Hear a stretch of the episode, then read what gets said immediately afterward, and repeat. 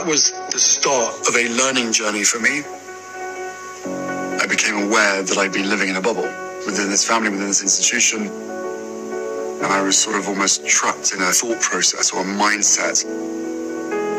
Within the first eight days of our relationship being made public was when said Harry's girl almost straight out of Compton. And that her exotic DNA will be thickening the royal blood. Would get followed, photographed, chased, harassed. The clicking of cameras and the flashes of cameras makes my blood boil. It makes me angry. It takes me back to what happened to my mum, what I experienced when I was a kid. That's enough. But it went to a whole new depth with not just traditional media, but also social media platforms as well. I felt completely helpless. I thought my family would help, but every single ask, request, warning, whatever it is, just got met with total silence or total neglect. We spent four years trying to make it work. We did everything that we possibly could to stay there and carry on doing the role and doing the job. But Meghan was struggling. I think people have seen the photograph of us, you know, squeezing each other's hands as we walked into the Royal Albert Hall in London for a charity event.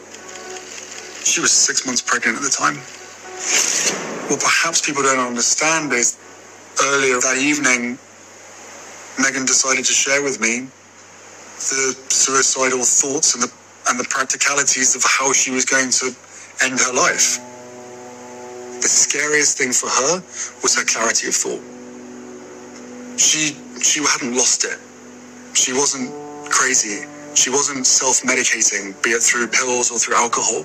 She was absolutely sober. She was completely sane. Yet the in the quiet of night, these thoughts woke her up. The thing that stopped her from seeing it through was how unfair it would be on me after everything that had happened to my mum and to now be put in a position of losing another woman in my life with a baby inside of her, our baby. I'm somewhat ashamed of the way that I dealt with it. And of course, because of the system that we were in and the responsibilities and the duties that we had, we had a quick cuddle and then we had to get changed and had to jump in a convoy with a police escort and drive to the Royal Albert Hall for a charity event and then step out into a wall of cameras and pretend as though everything's okay. There wasn't an option to say, you know what, tonight we're not going to go. Because just imagine the stories that come from that.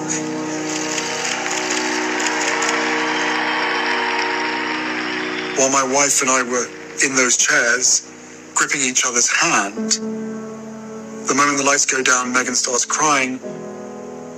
I'm feeling sorry for her, but I'm also really angry with myself that we're stuck in this situation. I was ashamed that it got this bad. I was ashamed to go to my family. Because to be honest with you, like a lot of other people my age could probably relate to, I know that I'm not going to get from my family what I need. I then had a son who I'd far rather be solely focused on rather than every time I look in his eyes wondering whether my wife is going to end up like my mother and I'm going to have to look after him myself. That was one of the biggest reasons to leave. Feeling trapped and feeling controlled through fear, both by the media and by the system itself, which never encouraged the talking about this kind of trauma. But certainly now, I will never be bullied into silence.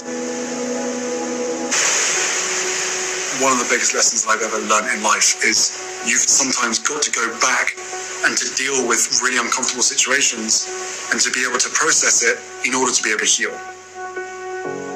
For me, therapy has equipped me to be able to take on anything.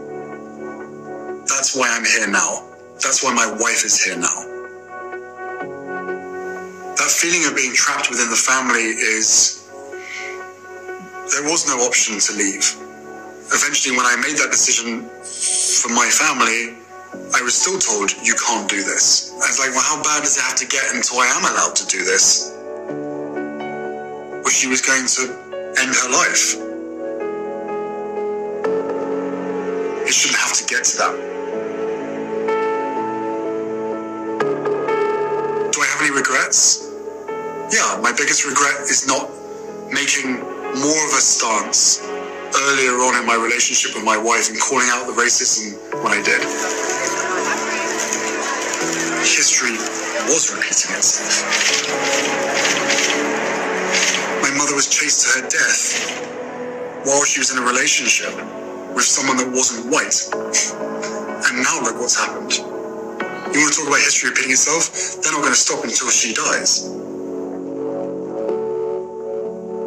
It's incredibly triggering to potentially lose another woman in my life. Like, the, the, the list is growing. And it all comes back to the same people, the same business model, the same industry. Because my father used to say to me when I was younger, he used to say to both William and I, well, it was like that for me, so it's going to be like that for you. That doesn't make sense. Just because you suffered, that doesn't mean that your kids have to suffer. In fact, quite the opposite. If you suffered, do everything you can to make sure that whatever experiences you, negative experiences that you had, that you can make it right for your kids. We chose to put our mental health first. That's what we're doing, and that's what we will continue to do.